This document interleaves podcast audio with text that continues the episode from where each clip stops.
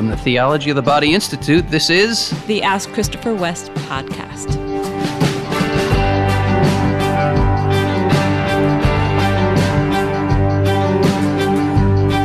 Well, hey, everybody. Welcome to another episode of our podcast. I'm here with my lovely wife.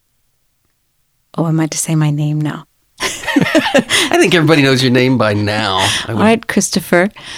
This is Wendy, and I'm here with it's the same husband. wife I had last week, same wife I had the week before that. That's right. I'm very happy about that. Wendy, I love this time of year uh-huh. because you don't like the winter cold. It's true. And it's getting warm, and you're out of your seasonal winter turmoils. The yes. warmth is here. Trees are green. The grass is green. I'm mowing the lawn. Summer's like right here. The school year's winding down. Yeah. I just wrapped up our. We kind of go in seasons with our Made for More events that we take out to the parishes. Mm-hmm. And we just wrapped up our kind of spring tour. We were in, where was I? I was in Pelham, New Hampshire. Mm-hmm and then outside of Cincinnati, Ohio last week. And I was sitting on the plane on the way home, and I really felt I mean, I'm always exhausted. You know this very well when oh, I yes. get home from these trips, special, especially a double header where I'm going to two cities and then back. Um, and I'm always tired, and I always come home pretty spent. But I, I felt so blessed to be doing this work it is such a privilege. I've been doing it a long time now. Um, since, well, it's coming up on 30 years this September that I first discovered John Paul II's theology of the body. And I took it up right away and started talking about it with anybody and everybody who had listened. Little did I know where it would all lead. But all the years of doing it, I just felt the, the absolute honor and privilege of being able to share this message with people who are so hungry for it. And I want I want the whole world to hear me say, well, not like the whole world listens to this podcast, but the whole the whole world of the people who listen to this podcast. I just want to express my gratitude to you, Wendy, for all of your support over the mm. years. So I, I get it every trip I go on. Somebody comes up to me and says, "Please thank Wendy. I know she makes so many sacrifices uh, for us to enable you to do this work. And it's true. And I just wanted to say thank you, Wendy, for yeah. all the sacrifices you make. And You're I know it, it, blesses so many people. Mm. Thanks. Yeah, I feel richly blessed. We are blessed. Thank you, Lord. You have any updates on the TOB Institute for us? I do have some updates on the TOB Institute. We are, I've said this on a few episodes recently, but I'm just going to reiterate it. We are in need. We need your prayers. We need your financial support. We need your help. Um, we are at a stage in our growth where we're getting requests that we can't say yes to. I mean, we that's been a normal thing over the years. We can't say yes to everything, but there are some projects that we would really like to be able to say yes to that we can't just because of the size of our staff. We don't have the manpower to to do what we believe we're called to do, and we're needing to raise funds to make some new critical hires at the institute in the months and years ahead. And we can only appeal to you guys, people who believe in what we're doing. If you are not already a patron, would you be willing to become a patron? It starts just at $10 a month. If you're able to offer more than $10 a month as a patron, that would go a long way. If you already are a patron and are able, you know, maybe you're a patron at $10 a month, would you be willing to sponsor somebody else uh, as a patron so that they get the benefits, but maybe you'd be willing to contribute another $10 a month for that person? Uh, we can make all kinds of arrangements to, to help get a patronage, a membership out to someone else if you'd like to support us in an ongoing way or in an increased way. We would be so grateful. We are just relying on the people who believe in what we're doing to raise the funds that we need to make these new hires to continue getting this message out to the world. So please prayerfully consider that if you haven't already. And there's a link in the show notes where you can learn more. We're so grateful to our patrons out there. Thank you, everybody out there who's already part of our patron community. Thank you for supporting us. We can't do the work we're doing without your loyal support. We're so grateful. Would you like to hear a question from a patron? From a patron, and that's one of the benefits of being a patron. You get first dibs at the questions on our podcast. So here we go. Here it is. This is from Luis. Hello, Luis. Thank you so much for your support. My name is Luis, and I'm from Jalisco, Mexico. I recently became a patron because I came to realize how TOB glasses are the glasses through which we should all see God, ourselves, and our neighbors, and all of creation. We need to spread these glasses that God desperately wants us to use so that we may become those who see. Mm, amen. I want to before you go on, Wendy. Mm-hmm. I just want to want to clarify something so that this doesn't sound like some elitist thing, this TOB club or something. I know exactly what she's getting at, but for those who may not know what she's getting at, I just want to clarify that to see the world with TOB glasses is really just to see the world through the lens of the incarnation, the Word made flesh. It's not this newfangled special thing that JP2 gave us. What JP2 gave us in his teaching called theology of the body it's just a presentation of the mystery of the incarnation applied to the crisis of our day, which is a crisis in masculinity and femininity. We don't know why we're male and female anymore. John Paul's theology of the body is the antidote to that crisis. But what he's giving us, it's nothing new in, in one sense. It's, it's a new language, perhaps. It's a, it's a, a deeper presentation but it's an organic presentation of what the gospel has always been the mystery of the Word made flesh, the mystery of God sending His Son, a male child born of a woman. So, uh, she, Luis is talking here about putting the glasses on that enable us to see everything through the lens of the mystery of a God who took flesh, theology of the body. Amen. Just want to say that. All right. And I'll just say, I think Luis is a man. I think it's oh. that, you know, you said she because you thought I, I was talking did. about a woman. That's okay. I thought, oh, maybe he thinks he's talking to me, Wendy. I'm a woman. No, that's all right. I got that. Speaking about getting men and women right, I well, just got okay. it wrong. Sorry, Luis. That's all right. It's Luis. Uh, I, I was... could see the name written. You're just hearing how yeah. I'm saying it, so that's why. Yeah. Sorry, Luis. We'll, we'll keep going. You're a man among men. For the past six years, I've been committing, or trying to commit, I should say, to a set of practices that start 90 days before Easter, consisting of prayer, asceticism, which is a fancy word for acts of self denial, and fraternity. I believe this program is well known in the Catholic media, and many of your listeners might know what I'm talking about. One of the asceticism practices is to, quote, only listen to music that lifts the soul to God. I think that most of the men doing this program think of listening only to Gregorian chant, choral music, or maybe other Christian artists from the pop culture. However, I cannot think of Christopher abstaining from secular music, especially when he is clearly a human jukebox who, during his conferences and classes, just cannot st- stop singing all the secular songs through which God calls him or reveals something to him. So, what is your take on asceticism? Can asceticism and sacramentality be both integrated in a person's life, or are these terms opposite of one another? Ooh, asceticism and sacramentality. Uh, you can't have one without the other. I would say asceticism, meaning a disciplining of our minds, our hearts, our inclinations, our desires. Uh, that is absolutely critical in order to come to see the world sacramentally. Uh, you can't see the world sacramentally without inner purifications. And you can't experience those inner purifications without asceticism. Uh, I would say this asceticism leads to a proper aestheticism. Asceticism leads to aestheticism, and you can't have aestheticism without asceticism. Aestheticism is a proper appreciation of beauty, an aesthetic sensibility, right?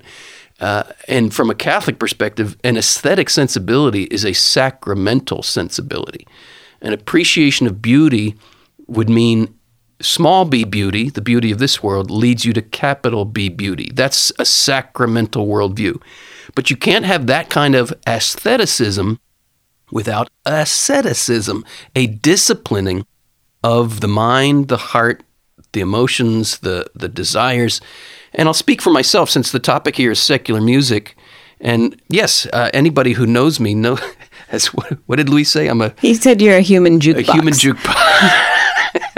I like that. Um, yeah, these songs got in my soul when I was a kid and a teenager. Like I just spent my my youth uh, listening to, you know, top forty radio, Casey Kasem's top forty countdown. Like that was the that was my my weekly dose of of culture when I was a kid. And I, I, I will say that I had to go through a period of letting go of a lot of that. When I first came to faith in my early 20s, a lot of that music was so associated with times in my life where I was up to no good and, and living a very disordered life. And the music was associated with that in my mind and my heart. I had to let go of a lot of that. I had to go through a an ascetic time, a time of purification, a time of disciplining what I was listening to. I didn't have the wherewithal to untwist what sin had twisted up, right? But as I grew in my faith, as I journeyed with the Lord more and more, I came to a point where the Lord was saying to me in prayer, Let me show you what you were really looking for in that song. Let me show you what you were really attracted to in that kind of music. And the the journey of redeeming that kind of music started unfolding in my life. And it's real and it's deep and it's powerful. Jesus wants to redeem absolutely everything. Absolutely everything gets redeemed between here and the beatific vision. Everything gets redeemed. No stone is left unturned. Nothing is simply thrown away. Everything gets untwisted because the devil doesn't have his own clay. People who are who are faithful listeners to this podcast, you've heard me say that many times. So important. The devil doesn't have his own clay the journey of redemption is the journey of untwisting that clay. And it's precisely cooperating with that journey of untwisting the clay that demands an asceticism, a discipline, right? But that discipline, that asceticism, leads us to a deeper appreciation of the beautiful, aestheticism. Uh, regarding this phrase from this uh, I think he's talking about Exodus 90, mm-hmm. um, this this program of of fraternity and and sacrifice that a lot of men are taking up. I'm very grateful that they phrased it that way, listening to music that lifts your soul to God. They didn't simply say listening only to hymns or listening only to worship and praise music.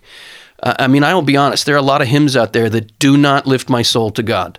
There are a lot of praise and worship songs that do not lift my soul to God. There's a lot of secular music because I've been through a journey of aestheticism, asceticism that do lift my soul to God. And that's part of my own prayer language. So I think that I, when I first read those principles of Exodus 90, I thought, good on you for putting it that way. Um, and there's still some music that I just find crass and really base and really difficult to listen to. And why would I want to listen to that, whether I was doing Exodus 90 or not? Even so, when some of that music has seeped into my, my mind and my heart from my former days, we can really take that stuff and let the Lord untwist it.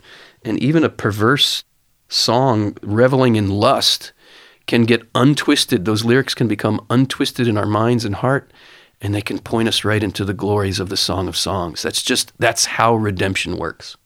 Yeah, and I think Luis is probably guessing correctly that that phrase, uh, "listen to music that lifts the soul to God," does uh, it allows for different interpretations. He's sort of guessing at what your likely right. interpretation would be, in right. that um, unless you, you know, felt a specific call by the Lord to change this, it's a very normal part of your prayer life to um, not I'm not saying it's every day, but to notice a lyric catching yep. your heart and to listen more closely, look yeah. into more about the song or the artist to let it go deeper, right? I'll give you an example. This just happened the other day, and I'm telling you, it was it was heaven opening up to me, like to the point of, of tears, even as I recall it. It was so, so meaningful to my heart. I'm I've been unpacking something in my prayer life for a long time about the difference between a paradigm for the world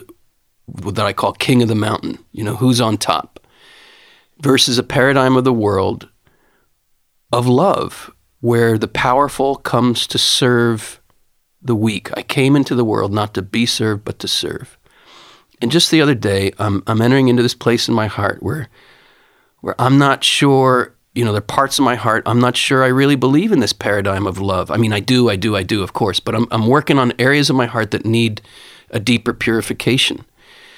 And, and the Lord was, was asking me, do, do you believe in love or do you not?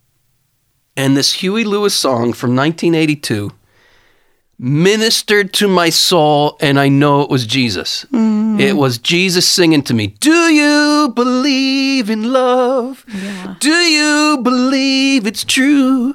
Oh, you're making me believe it too. Yeah. I'm telling you, it was Jesus singing to my heart. Because I know his voice. I know his voice, and I know how he sings to me.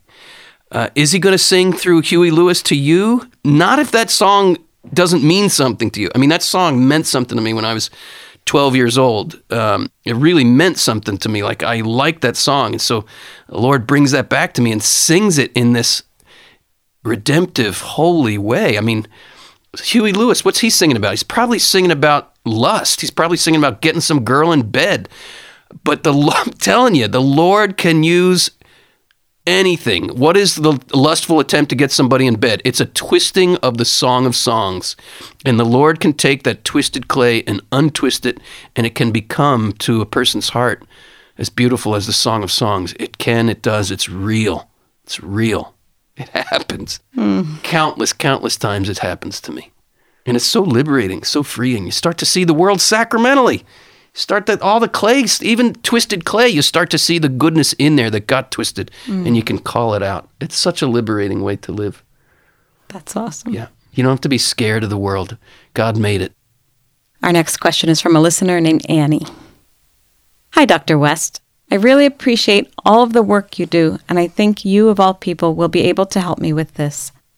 I'm a junior in college, and I'm almost 22 and I've struggled with pornography since I was nine. I've been working on becoming free and healing from this addiction since later in high school and throughout college. I've also been in a serious relationship for over a year now, and we're planning on getting married in the fall of next year. I've come to realize just how much pornography has affected how I see my boyfriend. And oftentimes I look at him or think about him and see what he can give me or how attractive I think he is rather than perceiving the actual person in front of me. Mm. This has been a struggle for me throughout our relationship, and I've noticed that when he and I struggle with purity, this becomes more prevalent.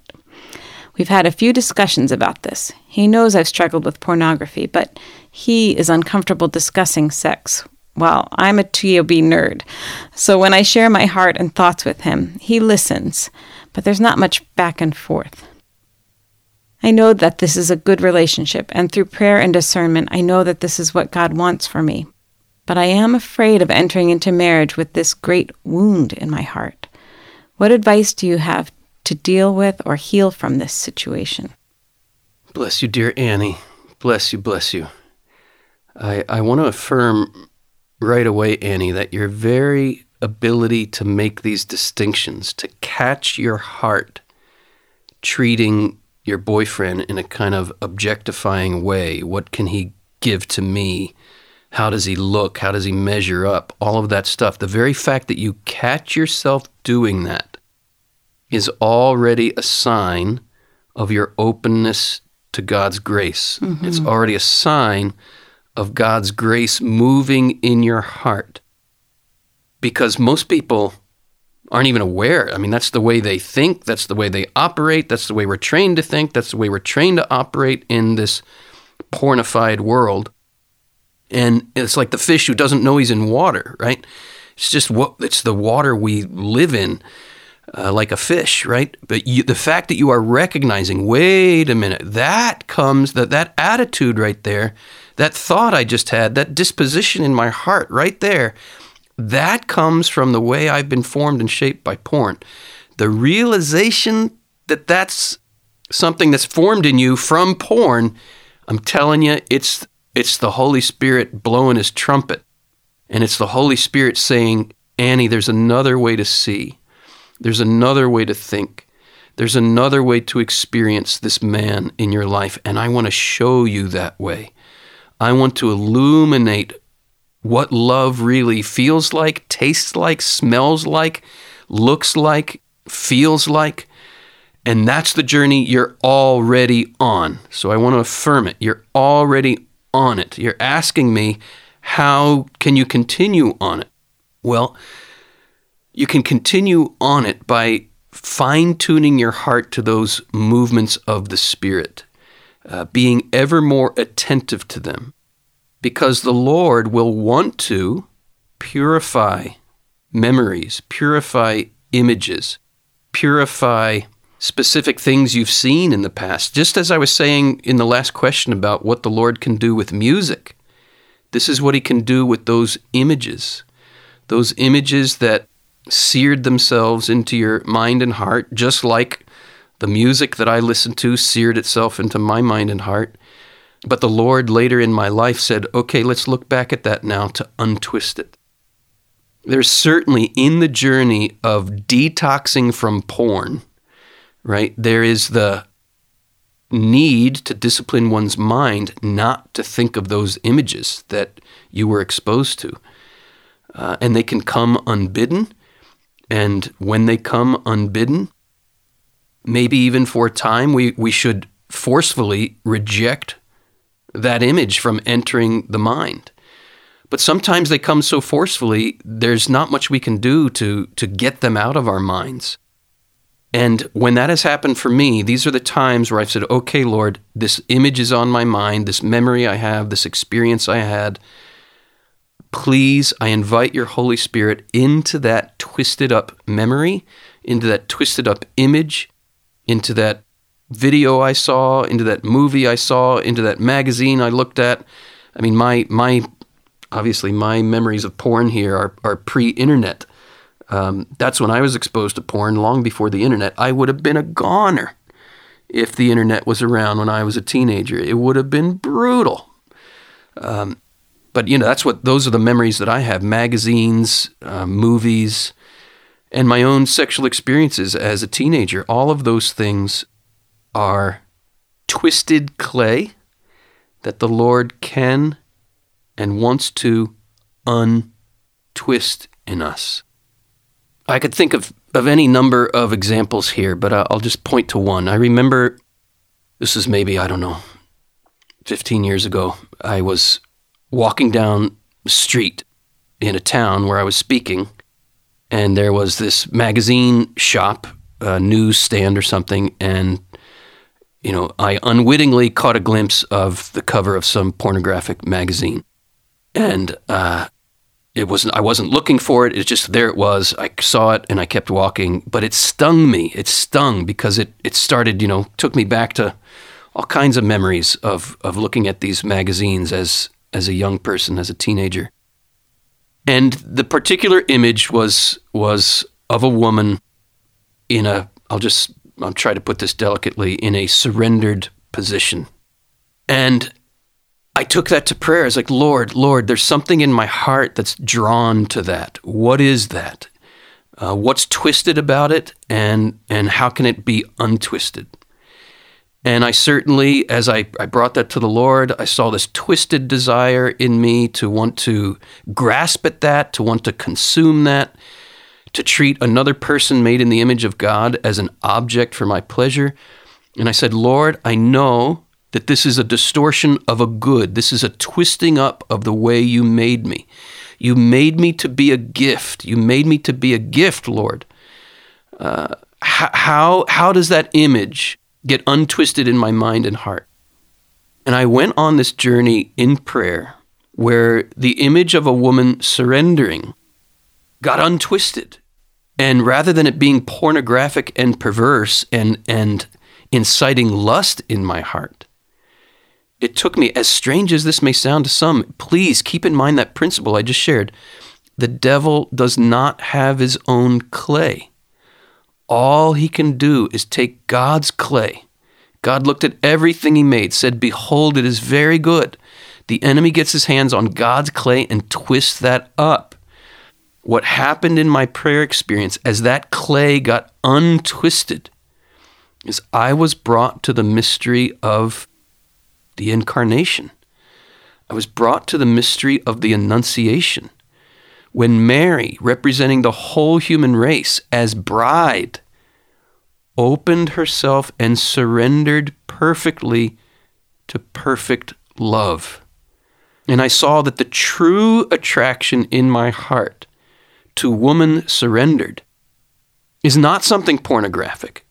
The true attraction in my heart to woman surrendered, as that clay gets untwisted, it becomes an attraction to the Christian mystery itself. It becomes an attraction to the mystery of the bride, the church, surrendering to the bridegroom, Jesus Christ, opening my own heart to the Lord and letting the Lord come to dwell in me. That's how these images can be untwisted. And that, if I can loop back to that former question, it's exactly what I was saying that asceticism, a discipline, a discipline is required to say, no, I am not going to go down that lustful path. That requires a discipline, that requires a firm no. But that discipline leads, that discipline of asceticism leads to aestheticism, a new, holy, sacred appreciation for the beauty and dignity of woman. And I'm telling you, Annie, that whatever distorted images you have in your mind and heart of either woman's body or a man's body, as you become attentive to those movements of your own heart where the Spirit is leading, and you allow the Spirit to take you into those realms of untwisting that twisted up clay, what you'll come to discover in the truth of the feminine body is the truth about Mary. And what you will come to discover in the truth of the masculine body is the truth about Jesus Christ. And here it is in a nutshell. Here's the truth the masculine body is an icon that reveals God's desire to enter his creation. That's called the incarnation. And the female body is an icon of the creature's desire to give the God who is love entrance into his creation. That's the incarnation. Right? From the first perspective, it's the incarnation. From Christ's perspective, it's the bridegroom wanting to enter his creation. From the other perspective, the bride opening to receive the creator. That's the Marian dimension. That's the Marian perspective. What the enemy is after in attacking the human body in pornography He's after the mystery of Christ in the church. And there it is, right in Ephesians chapter 5. Why did God make us male and female? Why does He call the two to become one flesh? This is a great mystery, St. Paul says. This is a mega mystery, it says in the Greek. And it refers to Christ in the church. Untwist even the most horrific pornographic reality untwist it the whole way. Allow Christ in there to untwist it, and you'll discover Ephesians chapter 5. That's what our bodies reveal. That's what they proclaim. There's a long journey ahead of you, Annie. Uh, I've been on this journey for a very long time, and there are ever deeper layers of purification that are required of us.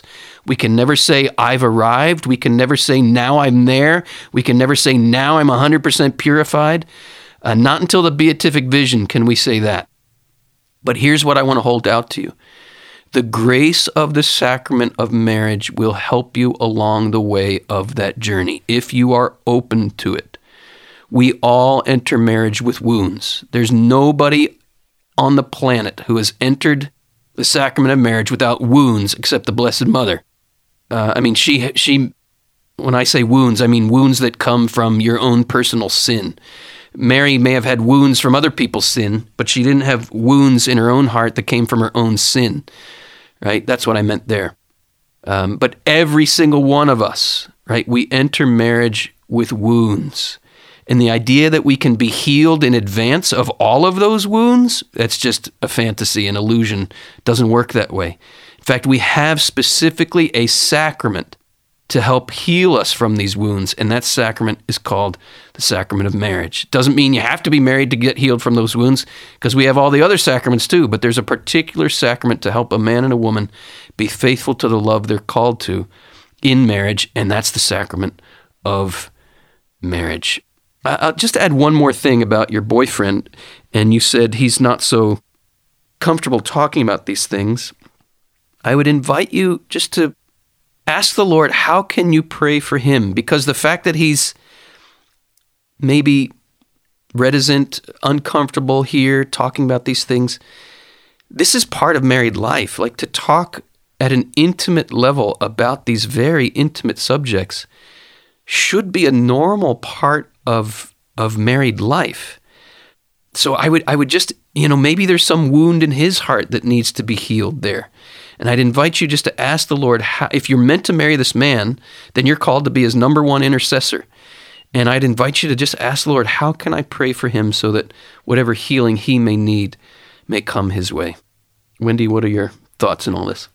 I was remembering how uh, you used to often say in some presentations, um, you used to ask the men in the room, now, when you see the lady on the billboard, what is the thing that attracts your heart? What is the sentiment of your attraction?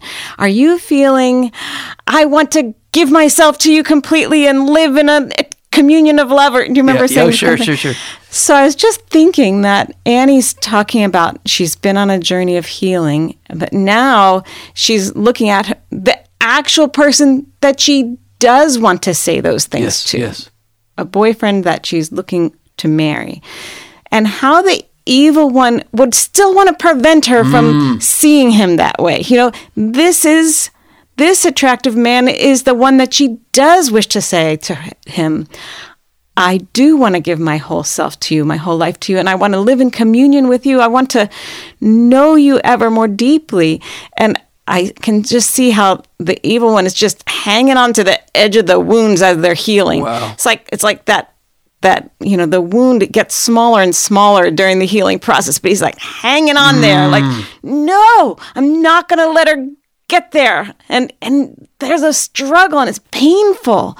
But speaking that truth when that lie comes or the temptation i don't know which you know is the best way to describe what you're experiencing. The lord knows that.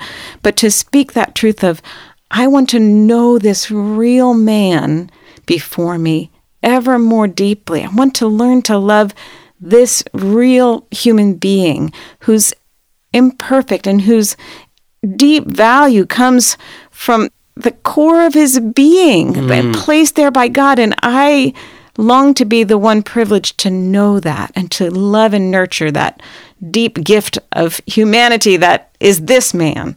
Um, I just think that that is a good way to just thwart the devil and his Amen. nonsense. Preach it, Wendy. You know what I just heard and felt there coming from your heart?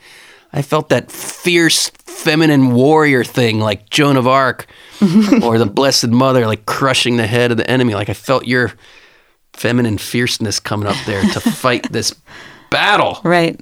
Yeah. It's awesome. And you have that, Annie. You can you can fight this fight uh, with the Holy Spirit. A woman open to the Holy Spirit changed the whole universe. Mm. Your yes to the Holy Spirit here, Annie, can do the same, can work wonders. Bless you, Annie. Yes. We hope you found our reflections at least helpful as some food for thought. Yes. Our next question is from an anonymous listener who says, I went to your Made for More event last night. Oh. It was awesome. Thanks be to God. I'm so glad you enjoyed it. We were just talking about that. That's right. My daughter was really blessed by seeing the statue of Jesus gazing into the eyes of a woman. Can you tell me more about that statue? that statue, uh, which Bill Donaghy, my esteemed colleague here at the Theology of the Body Institute, first shared with me a few years ago, it's a beautiful, beautiful image called The Heart of God. Mm. And forgive me, I don't remember the name of the artist. But if you Google something like Catholic art, the heart of God, well, here we'll we'll we'll find the image, and we'll put a link up to it. How about that? Uh, so we'll we'll have an, a link in the show notes of this uh, episode, so you can f- see it. I, I really invite all of our listeners to spend some some prayerful time with this work of art. It's one of the most compelling works of sacred art that I have ever seen. This artist, uh, I believe he's an American, he just captures that loving gaze of Jesus looking at the woman caught in adultery. I believe that's the scene. It's it could be seen either as the woman caught in adultery or it could be seen as the sinful woman who shows up at Simon the Pharisee's house and you know kind of crashes the party and finds herself at Jesus' feet. Uh, either way, uh, the, the, what's happening is just this look of total understanding of what's going on in this woman's heart, and it's it's this work of art really captures what I've been saying in, in my answers to almost every question here about untwisting the twisted up clay. Right? The the way the clay gets untwisted in us is by seeing Jesus seeing us. Right? By seeing Jesus seeing in our hearts what we were really looking for. I like to think of that woman caught in adultery as coming into the presence of the love she had been looking for in the adultery. Right? What is sin? Sin is a misguided attempt to satisfy a legitimate human need or desire. Right? The desire for love, the desire for union, the desire for closeness is God given. The desire for intimacy is God given. This woman caught in adultery took that God given desire to the wrong place. Looking for love in all the wrong places. Right there goes my jukebox again. And then she comes, she's dragged into the presence of the Lord. And these men want to stone her. And she encounters the love that she had been looking for her whole life in the eyes of this true bridegroom. She sees him seeing her and his gaze pulls out from the ruins of her sin, pulls out the genuineness of the desire, and redirects it towards himself. And so, can we imagine here when Jesus said, Go and sin no more? Do you think for a moment, if that's what had happened, she had found the love she had been looking for her whole life, do you think for a moment she turned away and said, Who is this man to tell me what I can and cannot do with my body? or is she rather just absolutely astounded that she wasn't condemned, but her desire was redirected? Or the woman who crashes the party, right? If that's the woman in the statue. One of my favorite lines there Jesus says to the to Simon, but the scripture says he's looking at the woman.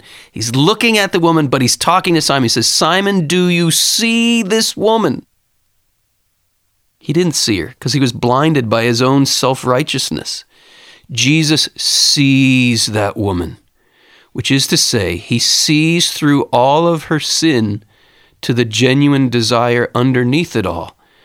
And he's able, through that gaze of pure, perfect, merciful, redeeming love, he's able to redirect the desire of her heart to what she's really looking for. That's what I mean by the untwisting of the clay.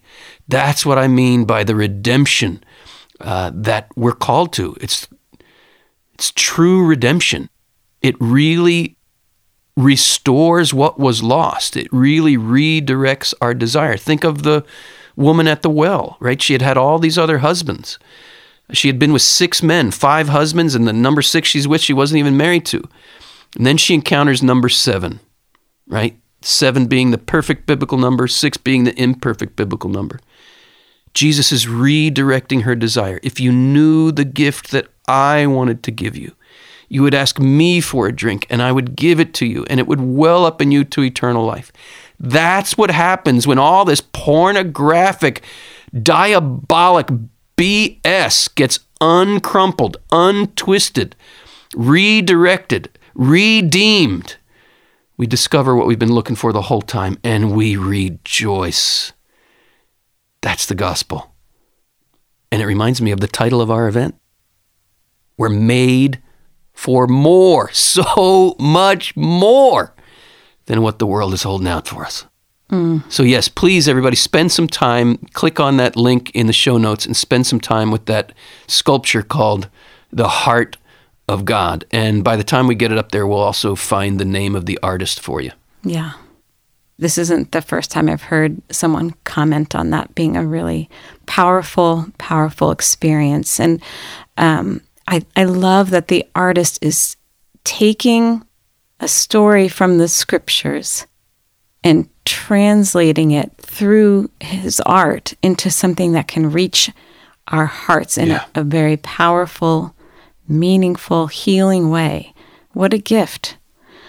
Lord, thank you for that artist. Thank you for all artists who are seeking to do the work you're calling them to, Lord, the struggles of artists um, to be understood and to have what is necessary to live and continue their work. Lord, we ask your blessings on them, that the Spirit would yes, Lord. inspire them, that they would be provided for, that their work would reach those who could be healed and transformed uh, by their work. And I lift up this, um, I I'm suspecting it's a parent. Uh, well, it is a parent. I don't know if it's a mother or father who wrote in anonymously, but and this daughter who um, just experienced something profound at that event with that image. Lord, all those who've come to Made for More events, and um, you know, you're you're at work. You're bringing people there. You're speaking to their hearts as they are there. You're continuing your work in an ongoing way as they go about their lives afterwards. And we ask that it would be blessed, that the enemy's attempts to thwart your work would be defeated, and that you would be praised, that the light you've given each of us to shine would shine more and more brightly in this world. Yes, Lord. Yes, Lord. Thank you. Thank you for the gift of artists who have blessed our hearts. Mm-hmm. I'm reminded in what you're saying there, Wendy, of something that JP2 says in his letter to artists, and this is circling back to our first question about. Mm-hmm sacred music, secular music, etc. Uh, JP2 says, even when the culture's art is far away from what the church holds out to us, even when it disturbs the most unsettling aspects of evil, JP2 says it can become a bridge to religious experience. It be- can become a, a bridge to an encounter with the divine mystery that has certainly been my experience of of art, the art that has spoken to my heart, uh, whether it's sacred or secular specifically, it can become this bridge to religious experience. Thank you, Lord. Thank you for the gift of artists. And we thank all of you listeners for tuning in. If you were blessed today, please hit that share button to help us get the message out to an ever growing audience. We're so grateful to you for tuning in. Until next time, may you know it in your bones, in your flesh, in your heart, in your very bloodstream. You are a gift. Become what you are.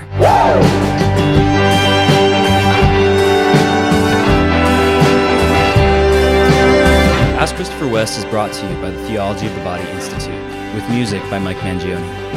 Christopher and Wendy hope that the information provided is helpful to you, but remind you that they are not licensed counselors. If you are going through serious difficulty, a list of trusted counselors and psychologists can be found in the show notes.